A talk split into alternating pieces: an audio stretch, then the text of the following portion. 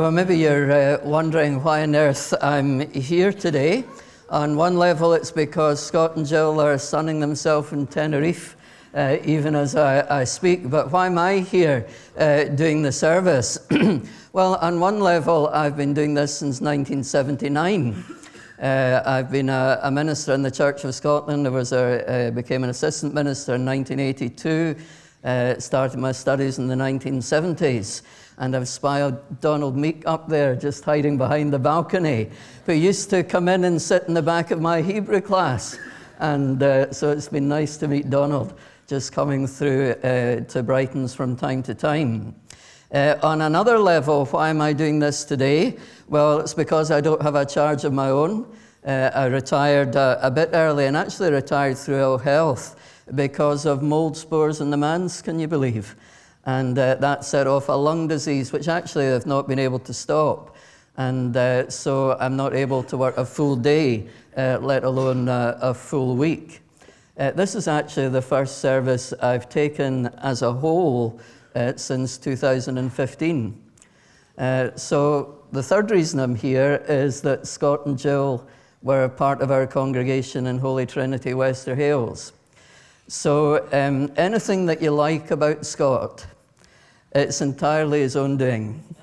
and uh, anything you don't like, just blame me. Don't, don't blame him, okay? But it's lovely to be here. And we're going to look at James chapter 1 together. You might want to turn it up in your Bibles. And the reason we're doing that is because, is because Scott told me to do that.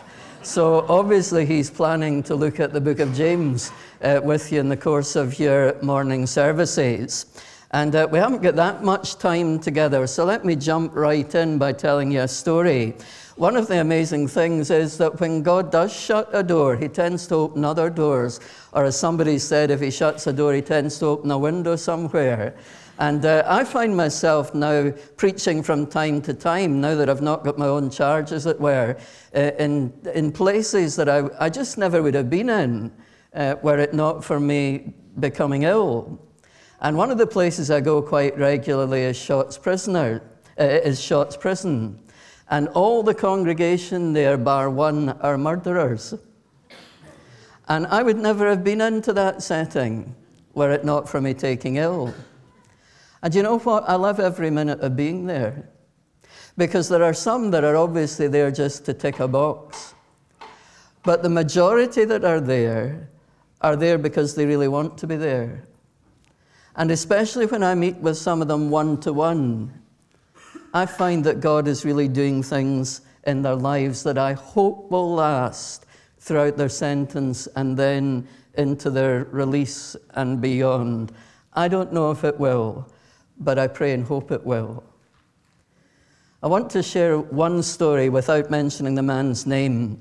The chaplain asked him about a year and a half ago as he started to come to church if you were to ask God for anything that He could do for you, what would you ask for? Now, if I'd been a prisoner, I would have said, I'm going to pray to God for early release. Do you know what he prayed for? Do you know what he said he wanted from God? This is a life where you can see God really is at work. He said, What I most need from God is wisdom. Because when I look at my life living it my own way, this is where I've ended up. He didn't know the story of Solomon. Remember that Solomon was said was asked was told by God, "You can ask me for anything." And Solomon said, "Well, if I can ask you for anything, I'm asking you for wisdom because I don't know how to rule this people. Give me wisdom." And that's what this prisoner asked for. I need wisdom from God. I've taken literally hundreds of funerals. You know, the saddest thing I ever find at a funeral is when people request the hymn, I Did It My Way. The Bible says there's a way that seems right unto man, but the end thereof is death. And the Bible says, God says, My ways are not your ways. My thoughts are not your thoughts. But a terrible thing when a person who's lived their life by saying, I did it my way, ends up standing before God at the end of their life. And God says to you, My friend, but your ways were not my ways. We need wisdom. And it's not only prisoners that need wisdom. Every single one of us here needs wisdom, and the wisdom that comes from God. And you remember how in James we can never deal adequately with all 18 verses, but I want to pick this out as the very core of what we read out of these first 18 verses, where James says this in verse 5 If any of you lacks wisdom, let him ask God, who gives generously to all without reproach, and it will be given to him. But let him ask in faith with no doubting, for the one who doubts is like a wave of the sea that is driven and tossed by the wind. For that person must not suppose they will receive anything from the Lord. They're double minded, unstable in all their ways. In other words, God will give us wisdom so long as we are committed to listening to Him and doing what He tells us. If we're going to weigh up his ways and think, well, I'll, I'll follow your wisdom if I like it, I won't if I won't if I don't, then according to James, he's not going to speak to us. We need to make that prior choice, that prior surrender. Lord, teach me your ways. Show me your paths, and I will follow. Let's remember the context into which James was writing. We read something of that in veiled terms in the opening verses. James, he was the Lord's half brother, a servant of God and the Lord Jesus Christ. To the 12 tribes in the dispersion, greetings. What is he speaking about there? He's speaking about to his fellow Jewish believers. And they'd been scattered abroad by the persecution that happened to Stephen. And, and, remember, Boxing Day is when we remember that. It's St. Stephen's Day of the, the good King Wenceslas fame. After the martyrdom of Stephen, the Jewish believers, the early church, they were scattered all over the place. Some of them lost their livelihood. It would have been difficult times. The Jews were known as an awkward people. The persecution continued with the Emperor Claudius, who drove them out of Rome because they believed in a certain Christus, in other words, Christ. They were living in difficult times in the Roman Empire. I don't know what you're facing. Sometimes when I was a minister, I've been a minister, as I say, since 1982, and had to give up in 2016. I was a minister in Orkney and then Thurso and then Wester Hailes in Edinburgh. And as I looked out over these successive generations, I could see folk that had lost children. Through drowning, through fire I could look out and see people who were having to visit their loved ones in a coma, sometimes for years. I could look out and see people that had been betrayed by a spouse or whatever, or a friend. I could look out and I knew the stories of some of these people were stories of abuse. At least a third of all the women in Wester Hailes had been sexually abused. And just as these Jews that James was writing to, sometimes life can be hard and it can be dark. And James recognizes that for his fellow Jews, his fellow Jewish believers in Jesus. And he says, You need to ask God for wisdom. And if you ask it, he'll give it. And let me just emphasize as I say that, that the wisdom that comes from God, as I've implied earlier, it's not our wisdom. It doesn't make sense to us. Think even of Christmas as we've been celebrating. Does a baby in a manger look like the Savior, the Messiah, the Savior of the whole world? Isaiah described them as a, a branch that grew out of Jesse's stump. Jesse was the father of David. You'll have heard the prophecy in the lead up to Christmas. He was the father of David, the father of the royal line. This is what the royal line had been reduced to a man and a woman and a baby lying in a feeding trough because there was no room for him anywhere else. And yet, that was the wisdom of God. move on through the years from the crib to the cross. If you'd looked at the cross from a human point of view, as Isaiah the prophet said, this is what we would have thought that here was somebody being smitten by God, being afflicted by Him, being punished for his own transgressions. God has caught up with this man. But the wisdom from God said, No. He was being wounded for our transgressions. He wasn't being punished for his own, but upon him was being laid the punishment of our sins. That means we can have peace with God. So the crib and the cross, it's an odd looking king and it's an odd looking kingdom. What does he say to those who want to be citizens of his kingdom?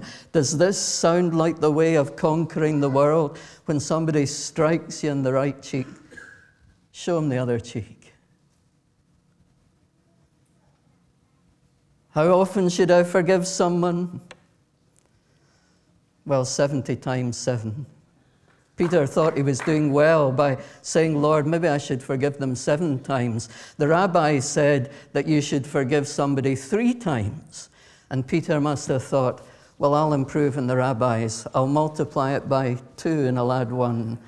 Lord, how many times should I forgive someone? Should I do it seven times? What does Jesus say to him? No, not seven. 70 times 7. And that's not meant to limit to 490. It means you live a lifestyle of forgiveness. What sort of crazy kingdom is this where Jesus says to its would be citizens, if you want to be great in my kingdom, then you need to be servant of the least. I'll show you what greatness is. And he takes a basin and a towel and he kneels and washes people's feet. Friend, any idiot can do what I do. Those who are great in the kingdom. Let me tell you a story about Fiona Castle, Roy Castle's wife. The minister of the church she went to found her on her hands and knees when he came in one day,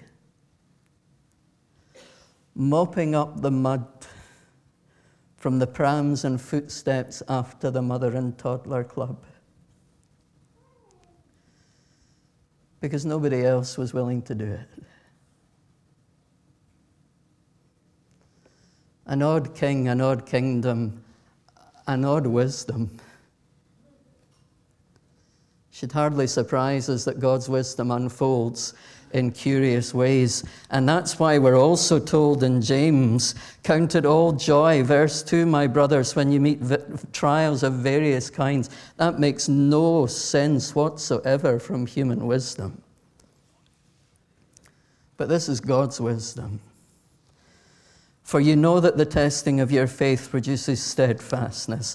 And let steadfastness have its full effect, that you may be perfect and complete, lacking in nothing. It's under trial that true spiritual fruitfulness emerges. Our faith becomes strong. We're strengthened to endure for Jesus. And there's an overspill of fruit for the kingdom. I have in my pocket here something that I want you to imagine it's a sugar cube. I thought a, a, sugar cube would be too small. I last told this story in Shotts Prison and I didn't think I'd get a sugar cube through the security anyway. So I just found this block of stone. I want you to imagine it's a sugar cube as I tell you a story about a man called Richard Wurmbrand. He was imprisoned in Romania for his faith in the days of communism. He spent 18 years in prison for no other crime than believing in Jesus as Lord and preaching Him. He says that in these 18 years, they cut or burned 18 holes in his body. They broke every bone in his body, some of them several times over. But you know what he says? Alone in my cell at night, I danced for joy. He made the decision on day one. He saw a guard torturing somebody, and torture was a daily occurrence. And he saw a guard torturing someone, and he made the decision Lord, that man has not got a corner in his heart for anything to do with you. And I make the decision now I don't want to have a corner in my heart for Satan anywhere.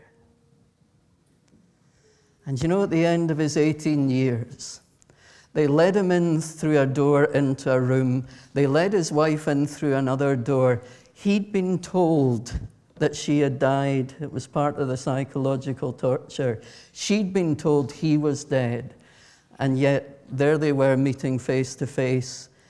And she ran to meet him, and he held up his friend, his hand, and he said, Stop. He said, I want the world to know that I am coming from the joy of Christ in prison to the joy of Christ in freedom. He said, The communists gave us musical instruments to praise the Lord. And this is when he was speaking afterwards, and he would clink, clink, and he said, It was more chains. This is the day, clink, clink. This is the day, clink, clink. That the Lord has made, that the Lord has made. I met somebody who owned the house where Richard Wurmbrand was taken to upon the release. And they said that their father, who lived in that house, was not a Christian. Richard Wurmbrand took off his shirt the first night. Their father was converted on the spot. They realized nobody would endure that for a lie. Where does the sugar cube come in? Around Richard Wurmbrand, there grew a community of faith in that terrible place. A community built on Christ and the ways of Christ, citizens of the kingdom, not following the wisdom of this world, not living in revenge, not living in hatred.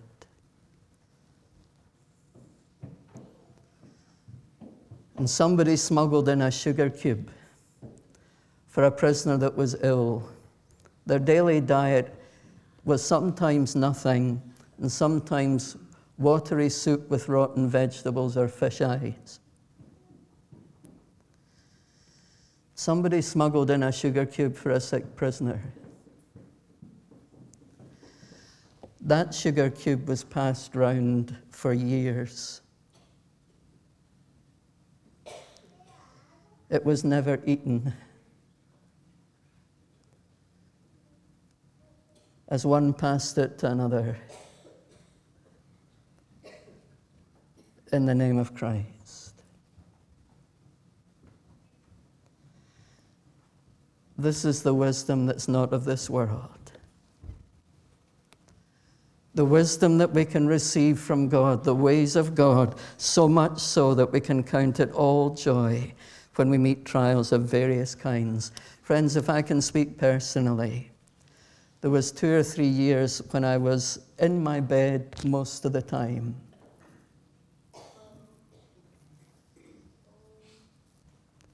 And then I was able to speak maybe for 10 minutes. Maybe you're wishing these days were still there.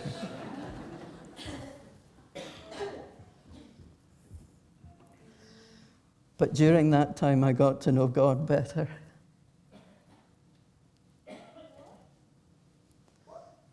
There were times when I thought everything had ended. And he would wrap his felt compassion around me. Did I understand everything that was happening? No.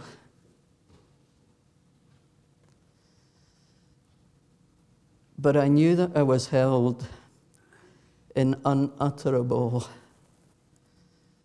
unfailing love.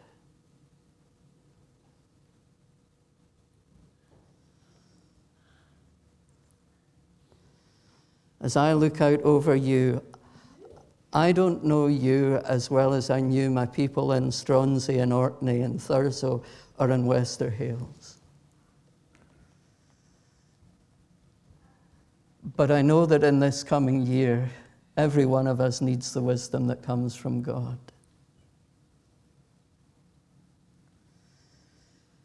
Especially when, like these people, we're facing difficult times. And let me close with a story that's not my own. You've maybe heard of Catherine Marshall. She was married to Peter Marshall, who was a famous Scottish preacher in America, chaplain to the Senate, I think. And he died at the age of 46. Maybe you've faced the death of a loved one. Maybe you're watching a loved one in the last stages of their life. And she could not understand why God would take away her young husband at the age of 46 when he was so much needed, especially in his own family, by his own children and wife. And she said one day she was just sitting before God with that confusion as usual, and she just felt as though God had wrapped her around in cotton wool. And she said, After that experience, I knew nothing more than before the reason for my young husband's death. But I knew there was infinite grace for today. And there was hope for tomorrow. Friends, where do we hang all this? What's the coat peg we hang into this? What's, what's the condition of this? It really takes us back to the beginning. Let's start at the very beginning, a very good place to start. You probably heard that over Christmas and New Year's. The sound of music come on yet again. James, a servant of God and of the Lord Jesus Christ, friend, he hadn't always been. He once thought his brother, his half brother, however the right term to refer to Jesus in relation to James is, he once felt he was completely mad, as did the rest of his family. But something had happened. And now this was his relationship with Jesus. I'm his servant, and he's my Lord. He doesn't boast that he was his half brother. I'm his servant, and he's my Lord. Friends, I've been a minister for almost 40 years. Can I honestly say this? My greatest sadness is that over the years, there have been many church people who have never, ever, ever come to that place of surrendering to Jesus. They've been baptized, they come to church, they're maybe elders, they take communion, they read their Bibles, they pray. We can do all of that, but have no relationship with Jesus. An old lady in my congregation in Thurso, she said, I've been coming to church all my life. She was in her 80s. And she said, But I still think there's something missing. I said, Have you ever asked Jesus into your life? And she looked thoughtful. And she said, No, now you say it. I've never asked Jesus into my life. I said, Have you ever asked him in to forgive you for all your sins? That's why he died, to pay for your sins. No, I've never asked him in to be my Savior, to forgive me. Have you ever asked him to take over and be your Lord? No, I've never asked them to do that. And then she said this But after you go, I've got the house to myself. So, what's to stop me doing it then? A churchgoer all her life up to the age of 80, whatever. But never a Christian. Never a servant of the Lord Jesus. It's the only way that the rest of James is going to work for you, friends.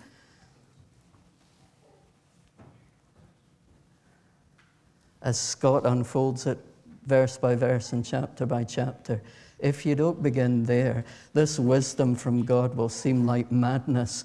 And what Scott is trying to do and share and say will seem like madness, and it will just get you angry.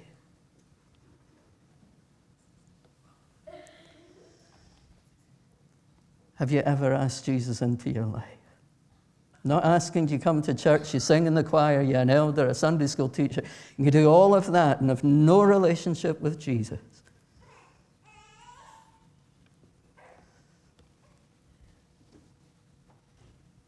What's to stop you beginning today if you've not begun?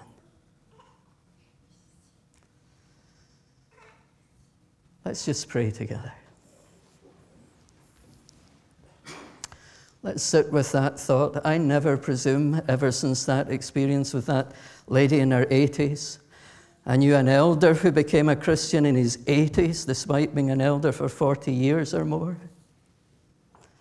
I knew an organist who became a Christian in her 80s, despite being an organist for decades. Let's sit with that thought. Simple, simple thought. Only pride can resent it. Only pride. It's the only thing that stops people coming to Jesus. Only pride. Foolish pride that can make you lose your soul for eternity. Have you ever asked Jesus in? Simple question. I'm not going to ask for a show of hands. It's between you and the Lord entirely.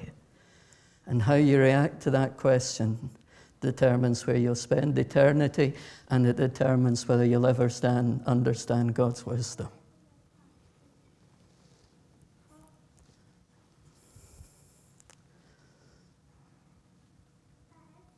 New life can begin from this point today if in your heart of hearts you simply say, Lord Jesus, I've never seen it before, I've never done this before. I feel so foolish being the age I am and never having, never having properly started a walk with you. Lord Jesus, come into my life. Forgive me for all my sins. Be my teacher. Show me the ways of God. Show me the ways of your kingdom as one of its citizens. Show me your ways, your wisdom. Teach me. And help me to follow. Fill me with your Holy Spirit.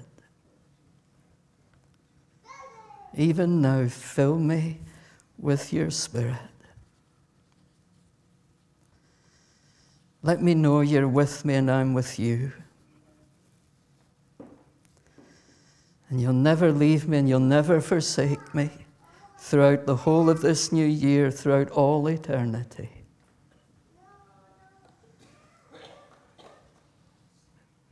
Thank you, Lord Jesus. Amen.